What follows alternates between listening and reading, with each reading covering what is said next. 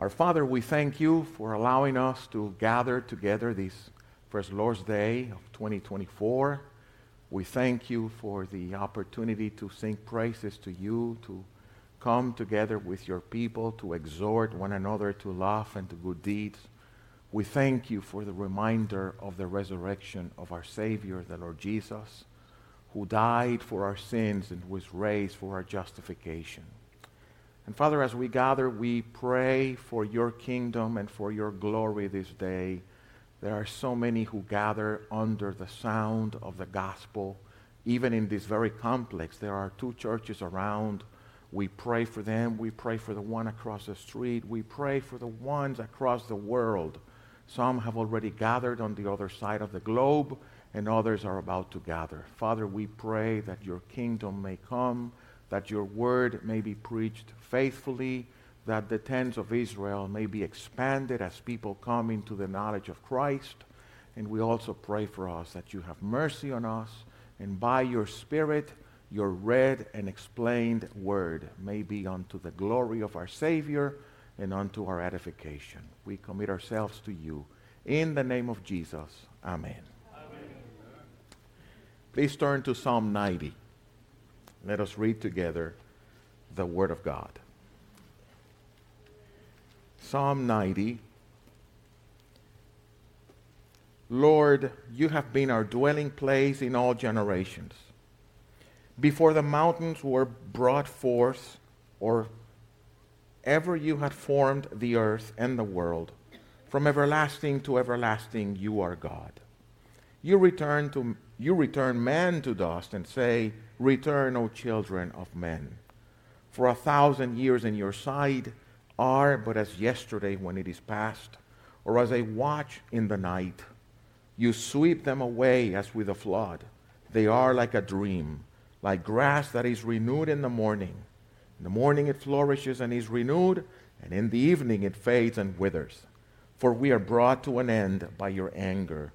By your wrath we are dismayed. You have set our iniquities before you, our secret sins, in the light of your presence. For all our days pass away under your wrath.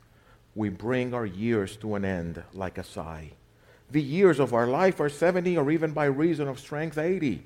Yet their span is but toil and trouble, and they are soon gone, and we fly away. Who considers the power of your anger and your wrath according to the fear of you? So teach us to number our days so that we may get a heart of wisdom. Return, O Lord, how long? Have pity on your servants. Satisfy us in the morning with your steadfast love, that we may rejoice and be glad in our days. Make us glad for as many days as you have afflicted us, and for as many years as we have seen evil. Let your work be shown to your servants, and your glorious power to their children. Let the favor of the Lord our God be upon us and establish the work of our hands upon us. Yes, establish the work of our hands. And that is a reading of God's Word.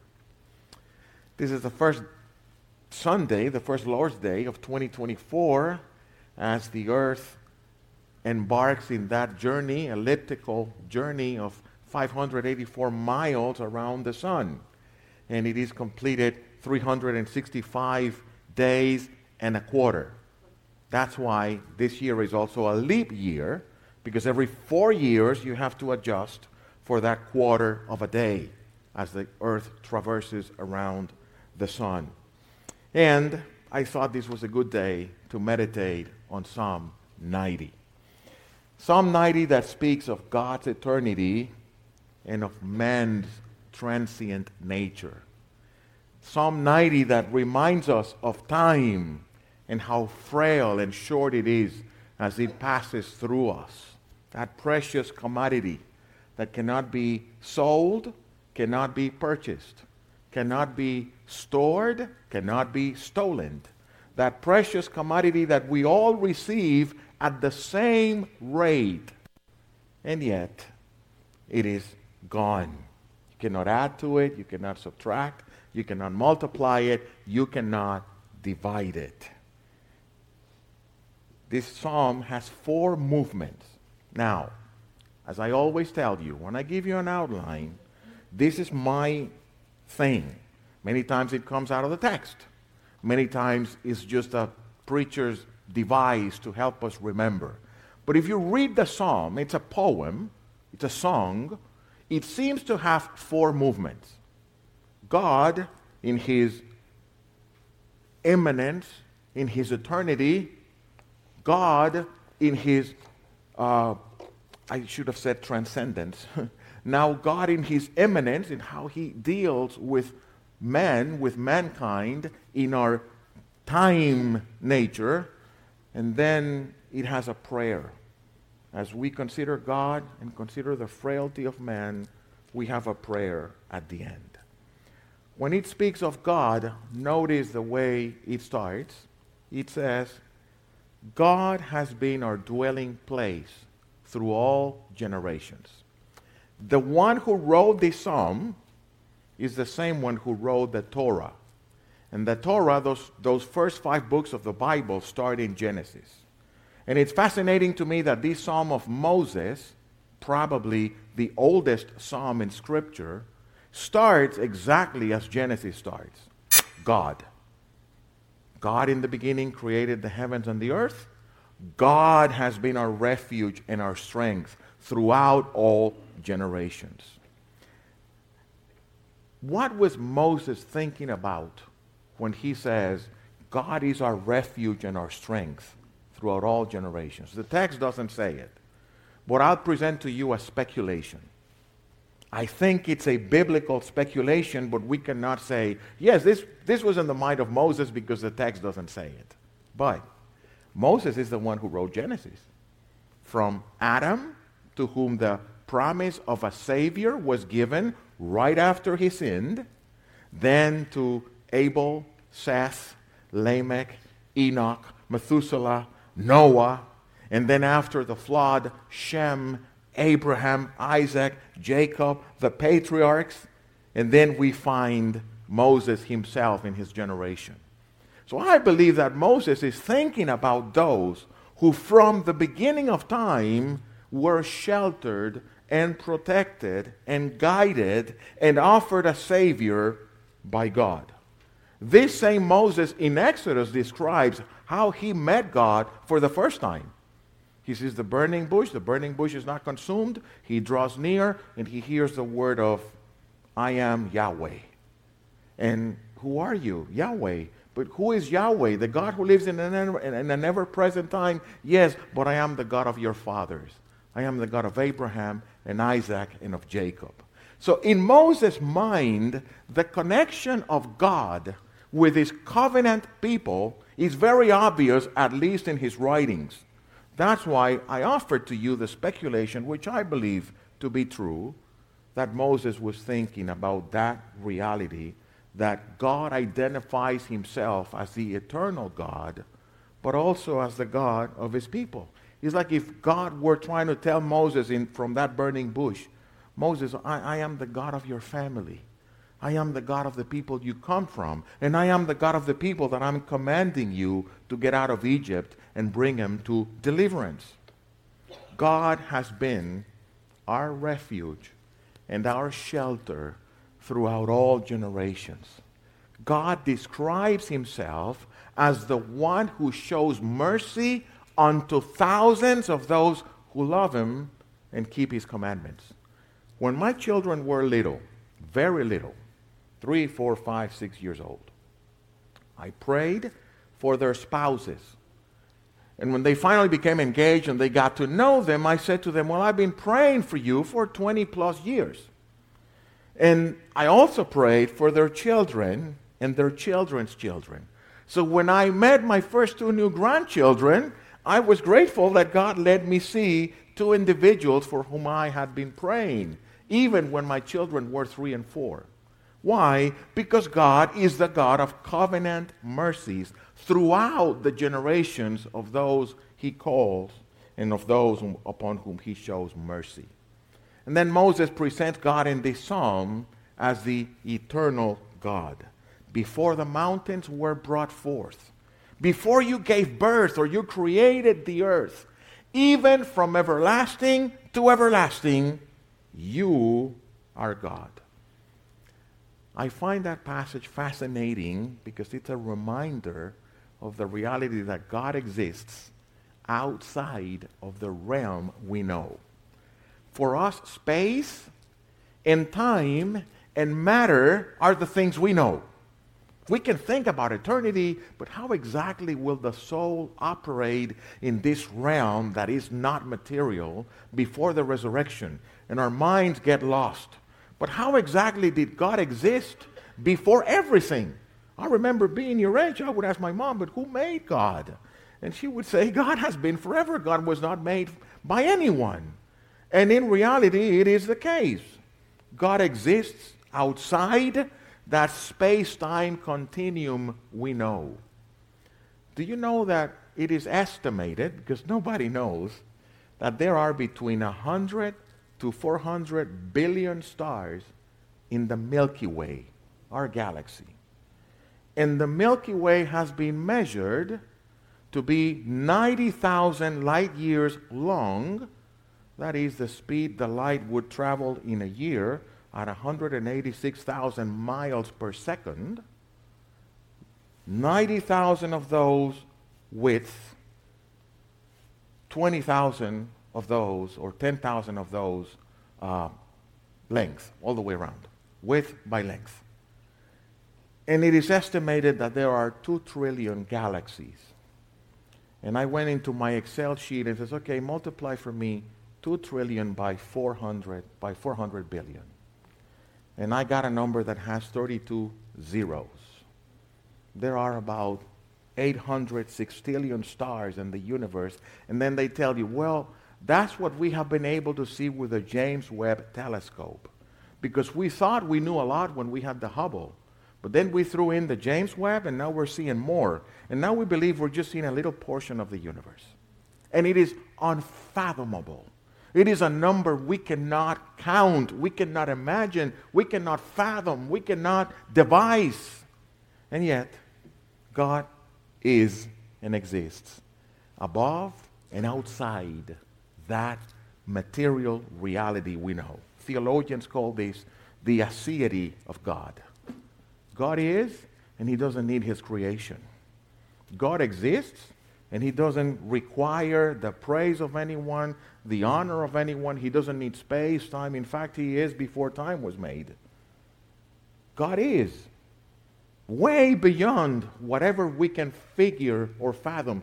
Even the staunchest agnostic says, we don't know what happened before the Big Bang.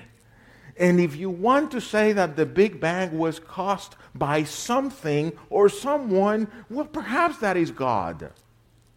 But we know it was the case because in the beginning God created the heavens and the earth. But the point is that this whole unfathomable universe to us is like your fish bowls if you have any. You stand before your fishbowl and you see your little fishes there running around, and some of you like the big ones that are salt water and they're even larger. The universe is kind of a fishbowl to God, and it's not even a good illustration, it breaks down. When the Bible uses that word olam, from eternity to eternity, very frequently it is used not to describe time. Because again, time is a magnitude that even varies according to general relativity. No, it is used to describe God's covenant faithfulness. The reality that God's faithfulness spans way beyond time and space. When he says, I will have mercy on those who love me, upon thousands and thousands, it's because of that. Because he is eternal and his faithfulness and he's been a shelter to us. is from generation to generation. Remember when the Sadducees wanted to trap Jesus into the resurrection question? Oh, these women had seven husbands, and in the resurrection, which of them will have them as a wife? And he told them, You ignore, you err, ignoring the scriptures and the power of God. Haven't you heard what God told Moses? I am the God of Abraham and the God of Jacob and the God of Isaac. And then Jesus added this phrase God is not the God of the dead because all live before him. So he was telling the, the, the Sadducees is Jacob and Abraham and Isaac, even though it's been 2,000 years they existed, they are alive for God. And that is the way his faithfulness works. It's not like ours that endures until we are alive. And how does God eternity interact with his covenant faithfulness? Verse 4 in the Psalm says, A thousand years in your sight are but, but as yesterday when it is past, or even as a watch of the night. It's an illustration, it's a poem. Please don't, don't try to take that and make something literal of it. But the point is that a thousand years for God is like three hours of the night. Meaning what? That time doesn't pass for him as it passes for us. That's why he can be faithful. Because God lives in an eternal present. I remember the first time I heard that phrase. It was 1986. I was taking my first systematic theology class with Suhail Michelin. And he said, Well, the eternity of God means that he lives in an ever present. And I says, What on planet Earth is that? Well, we just sung it. John Newton in his Amazing Grace. When we've been there 10,000 years, bright shining as the sun, we have no less time to sing his praise than as when we just begun. Because in eternity, time doesn't pass. It is an ever present condition. They say that a photon of light doesn't go through time because once you hit the speed of light, time stops. And the photon of light that left the sun eight minutes and a half ago has the same clock when it arrives on earth. Not eight minutes pass through it. When we are in eternity, not a second will pass through us. It will be an ever present. We will be in His very presence. And in that presence, it is the presence of the God who is a covenant keeping, faithful God. That's why the psalmist says, You cannot hide from Him. Verse 8 You have set our iniquities before you our secret sins in the light of your presence. Verse 11, who considers the power of your anger and your wrath according to the fear that is due you? Because the holy, righteous, all knowing, omnipresent, almighty God, He's also ever present. Our iniquities cannot be hidden from Him. That's the language of Hebrews 4:13. All things are bare before his eyes. Nothing can be hidden from his eyes. We may have two faces, right? We may have the face we show and then our real face. The real you is who you are when nobody watches. Make no mistakes. You're not what your pastors think of you. You're not what people in church think of you. You're not what your boss thinks of you. You are what you do and who you are when nobody's watching, except one that is always watching God. We live always in His presence. We don't enter His presence. We are always in His presence. In Him we are, we move, and we exist. Now, if we are in Christ, there is a blessing to this. We cannot disappoint God. Does it happen to you that when you sin, let's say you get angry at someone and you say things that you shouldn't have said, it takes a while to cool off and takes a while to mend things and takes a while to sort of kind of get into the groove of things again because you're still either ashamed or angry or offended or whatever it is you are. Well, guess what? It doesn't happen with God. He lives in an ever present. My sins of 35 years ago are before his eyes as if I were committing them right now. That's why I cannot disappoint him. Because also my Savior, according to Hebrews 7:25, is sitting at his right hand right now, and the text says, he ever lives to make intercession for his own. There's no way a Christian, a true Christian, can disappoint God. Oh, he will discipline us as a father, of course. He will make us partakers of his holiness.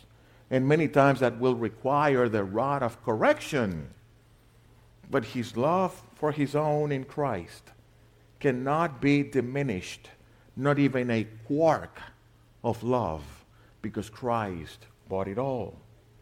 Paul Washer has a very interesting statement about the judgment seat of Christ, 2 Corinthians 5.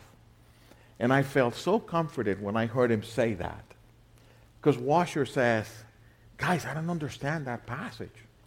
If we are saved by grace, if Christ took all our sins on the cross, if all his righteousness and obedience have been, has been credited to our account, how on earth, Paul says, we shall all give an account on the judgment seat of Christ?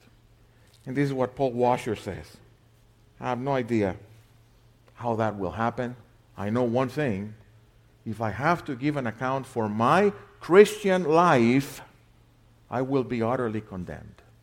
If God is going to gauge me for how I have lived as a Christian since September 28, 1980, up until this day, I will be utterly condemned. If God will take today's sermon and judge me on that day, I will go to hell just by today's sermon. But Washer says, I don't know how it's going to work out, but I know my Savior and my advocate will be standing by me. And that is the hope of God's eternity tied to his covenant mercy. And from there, the psalmist moves to the second point, which is man or mankind frailty. Verse 3 You return man to dust and say, Return, O children of man. Verse 5 You sweep them away as with a flood. They are like a dream, like grass that is renewed in the morning. Verse 9 All our days pass away under your breath. We bring our years to an end like a sigh. Verse 10 The years of our life are 70, and even by reason of strength, 80. Yet their span is but toil and trouble. They are soon gone, and we fly away. Guys, we're made of dust. Scientifically proven what Genesis 2 says about the creation of mankind. The elements in our body are found on the ground. Let me make a racist statement. Oh. Adam was not white and blonde and blue eyed. the name means reddish, brownish. Adam was built from the mud of the ground. He was probably kind of brown. And then as people moved to the north where there's not a lot of sunlight, they became fair skinned and blonde and blue eyed. And as they moved down, they became darker. But Adam was made of the ground, and so are we. We are made of dust. And to dust we shall return, the text says. It's a reminder of how frail and how irrelevant we are. Do some of you have to go through the torture of those post COVID um, corporate things named Teams meetings or Zoom meetings. And you just make sure you turn off your camera, and there's a guy or a lady talking what is nonsense to us, and there we are busy doing our things. And we hear our name. Edwin, what do you think? Oh, excuse me, excuse me. Uh, what was the question again? Because you're not even paying attention. You don't care. It's irrelevant to you. I have news for you and so we are irrelevant to them. That's life. We get in 836 and there's this horde of cars and we are worried because we're late and these guys are in the middle. You're in the middle of the guy behind you. We are as irrelevant as they are to us. We are frail. Our life is a sigh. And that's what the psalmist is pointing out. It's just a breath. Remember when Pharaoh asked Jacob, How old are you? Jacob's answer always touches my heart. He said, I'm 130 years old. Short and toilsome have been my years in my journey on earth. 130. And some people want to live to be 150. You're kidding me? Living with myself for 130 years? No, no. Please. But that's the reality that the psalmist is describing.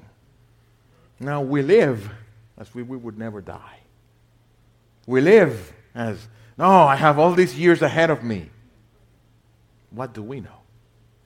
Paul told the Corinthians in 1 Corinthians 15:31, I protest to you that I die daily.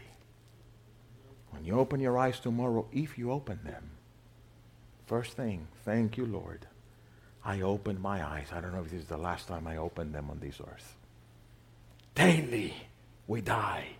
I've seen bodies in the turnpike in yellow bags because they went to work and they didn't know they were going to die that day on the turnpike.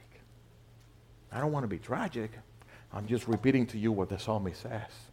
Our life is but a vapor. Our lives are a sigh. It's like the morning, uh, morning clouds. Sometimes in this time of the year, especially, we go out of the house and it's really, really murky or cloudy or foggy. And at 10 o'clock, it's gone. Psalmist says, That's our lives. It's like the fog in the morning. And that's why, in the third place, he prays. And he offers a prayer. And what is the prayer? Verse 12. He prays for wisdom. Teach us to number our days so that we may get a heart of wisdom. There are two things that I, if I have to do them for you, I will do them, and I will do them in love. Believe me. But I need to tell you the truth. I will do them if I have to. But I hate performing weddings, and I hate doing funerals. We have Ezra with us, who buried his wife recently. I hate both. Do you know what Solomon says in Ecclesiastes 7? It is better to be at a funeral than to be at a wedding. It is better to be at a funeral, mourning a person, than to be partying and dancing in one of our Latinos pachangas that we love so much. Why? Solomon says. Because there we learn wisdom. There we learn the end of every person. And there the heart is mended. Sorry to be the bearer of bad news, but you're not going to leave this planet alive. Statistics and science has proven that 100% of us will die. Now, you may be, when Christ returns, you may be around, and we will be, the ones who remain will be transformed and will be caught, up in the air and will be with, forever with Christ. And we may have that hope. I'm not going to take that hope away from you. But other than that, we're in that 100% of we will die. Therefore, Moses says, then teach us to number our days in such a way that we may bring a heart of wisdom. You're raising your children, they drive you crazy? Yes, you guys drive us crazy. But let me say something to the parents. When they are gone, they're gone. And your time with them is over. Cherish it. Take use of it. Take profit of it. Spend time with them. Invest in them. Have your parents alive? I know it can be sometimes complicated. Use the time. Pray for wisdom. Teach us to number our days. Whatever projects you have, whatever dreams you have, and it's okay to have them. Lord, teach me to number my days that I may have a heart of wisdom, that I may understand my frailty. Verse 13, he prays for mercy. Return, O Lord, and have pity on your servants. The frailty of our life is a good time to be reminded of the reality that we are in dire need for mercy. There are people, and, and I'll tell you, in case you believe or like prosperity gospel, I'm an example of prosperity gospel. I've told the Lord, I, I think I tell him every day, Lord, to my knowledge, I'm healthy. If I have something eating me away, I don't know it yet. To my knowledge, I'm healthy. I don't have any needs. I have a house. I have food. My wife is fine. She still lets me live with her. Um, so I have everything I need. I don't have any need. Honestly, I don't have anything to ask you for. And I've said that to the Lord, except that I need mercy because I don't know a worse person alive. I don't know a more chief sinner than me. And I need infinite mercy. I need you to please remember me when you come in your kingdom, O Christ. And Father, I need you to see me through the righteousness of your Son. That's the only thing I need, honestly. And Moses says, Lord, have pity on us. Please remember us. Please remember that we are but dust. Sometimes you're sick, you have a cold, and you feel that your bones are hurting and you cannot even move. That's how frail we are. A tiny, submicroscopic article called a virus, a combination of proteins, bring us down. Why? Because we are frail. Lord, remember that I am but dust. That was Job's complaint. When he was in pain, he said to the Lord, You don't understand me. You don't know what it is to be a man to feel my pain. And isn't it wonderful that God took care of that when He sent His Son, born in the likeness of a woman, born under the law, born under the curse of the law, so that He may sympathize with all of our weaknesses? Because He was made like us in all things but sin. Give you an example of my crazy things. I have problems with one eye, I have problems with one ear. I'm kind of clumsy. I don't have a lot of abilities, but I have an amazing sense of uh, smell. I don't know who smells better, Simba, the dog, or me.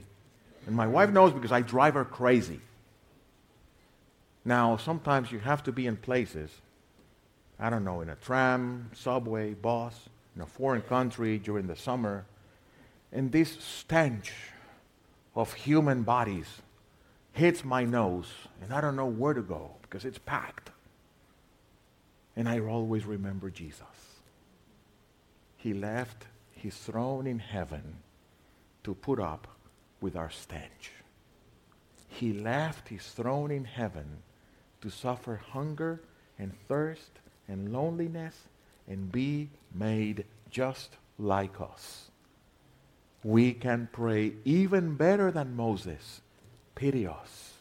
Jesus, you know what it is to be human. Pity us and have mercy on us. And thirdly, he prays for satisfaction in God. Verses 14 and 15.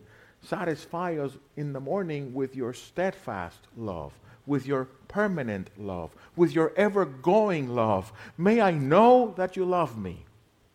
What does a child need the most. That mom and dad love me. What does a wife need the most? That her man loves her. And ladies, a man needs the same too. It doesn't matter how old he is. But what do we need the most if we don't have any of the three? God loves me. Moses prays, satisfy us in the morning with a sense of your love. But He loves us. We read it in the Bible. Yes, but may I feel it today, Lord. Because there are days we don't feel it. There are days we don't believe it. There are days we don't have any sense or any proof of it. Lord, show me your love, that we may rejoice, he says, and be glad all our days. And that's all we need. Psalm 16 you are my greatest good, the psalmist told the Lord. All I want is you. Asaph in Psalm 73, after he complained and bickered and said all kinds of things against God, and finally he came to his senses. And then he said, Whom have I in heaven but you? And aside from you, I want nothing my heart and my flesh may fail. Struggle with depression, struggle with an ongoing illness, struggle with fibromyalgia, struggle with a crazy husband or with a crazy wife or whatever, whatever you struggle with. We all have something. My heart and my flesh may fail me, but God, He is my portion forevermore. And then they, I mean, Moses prays that we may be glad, that we may see your glory. That's how the psalm ends. Verse 16 Make us glad for as many days as, as we have seen evil. Let your work be shown to your servants and your glorious power to their children. Let the favor of the Lord our God be upon us and establish the work of our hands. Yes, establish the work of our hands. Because in the meantime, we have to do stuff, right? We cannot be, we're not disembodied spirits. We cannot live in meditation all day long. There are some young men who want to go into the ministry. Oh, the bliss of studying the word all day long. Oh, the bliss that you would never come to the ministry then. Because that's not the ministry. Find a job, get your hands caught, Get your feet moving and then come serve God's people when you find out exactly what they have to go through Monday through Saturday. But don't come to the ministry because of the bliss of studying God's word. That's not the way it works. That's not Jesus' example. He was a carpenter. He knew what was hard work. Now, it's okay to pray, God bless my work. Bless the labor of my hands. May I bless others through it. Isn't that the commandment of Ephesians 4? You stole, steal no longer. But now work with your own hands. For what? To have more money. Awesome. Have more money. For what? To give more. So that you may give more. Oh, 10%. No, not 10%. 150%. 2,000%.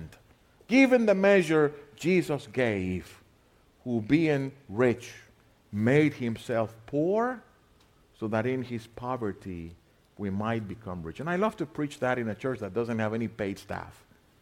So we don't care if you give money or not. That's not the point. We care that you give yourselves to the Lord first. And as you give yourselves to the Lord, you labor and long and pray and serve for his kingdom and for his glory. So, what's the conclusion of this? Well, the wonder of the incarnation brings closure to this psalm. Because when Moses wrote it, 1600 years before Christ, there's something he didn't know that we know. Oh, he may have seen it from the distance. Jesus said that Moses wrote about him. Yeah, but Moses didn't see Jesus. Oh, Moses saw Jesus by faith, certainly. 1 Corinthians 10 says that Jesus guided them through the desert. He was a column of fire and he was a cloud of, of, of uh, protection during the day, yes, yes, yes. But Moses didn't know what you and I know. Moses didn't have the revelation of Christ and of the glory of God in the full display that we see it in the person of his son. And he is the one who explains the song. Because in the incarnation, this transcendent God was brought to a realm of space, time, matter, and even suffering and sin. The Word became flesh. Fascinating that from everlasting to everlasting you are God. In the beginning was the Word. And the Word was face to face with God. And the Word was God. And the Word became flesh. The Word made a tabernacle among us and his name will be Emmanuel, meaning God has come to be with us. God has come to be like one of us, and that is the subject of Scripture, that he came to save his people from their sins. God could have issued a decree and save us from heaven, but his righteousness was only satisfied when he himself came and living innocent and without sin and guiltless, paid for the penalty of sin that their people, those who came, he came to save, deserved. And what do we do with that? Well, first of all, we rejoice. I don't care what's your temperament. If you know me, you know that I am not Mr. Party Guy, that when you guys have your parties and everybody's dancing, maybe I dance one or two and in a corner because I don't want people to see me dancing, in spite that I, the fact that I married a lady who could have spent every day dancing, and she actually dances alone at home and in the car when I'm driving. But I, I, I'm not the dancing type. It doesn't matter. If you are like me, you can still rejoice that your sins have been forgiven. If you are like me, you can still rejoice that this frail life, this toilsome, burdensome, painful, long life, as Jacob said, is not all there is to it. Tell the righteous, says Isaiah, it will go well with him. Mercy and truth, says Psalm 23, will chase us all the days of our lives. You know why? Because we will dwell in the house of the Lord forever. In the meantime, give it all you got. Remember that, those of you who are older, that young man John's piece, give it all you got. Give it all you got at work, at school, at life, at home, whatever it is, give it all. Because Paul says, always abounding in the work of the Lord. Why? Because your labors in the Lord are never in vain. Amen. Father, take your word and use it according to our needs, according to your will, for your glory. And help us, Father, to face a new year. Some of us have been facing New Year's for a long time. And it's always the same, except when you intervene and expand our minds and our souls and our hearts. And we may see you in new light and in new dimensions. And that's what we pray. We pray that you help us to see your glory, to look for your glory, to long for your glory. And as we do it, that you help us to rejoice in you and in your salvation. And we pray it in Jesus' name. Amen.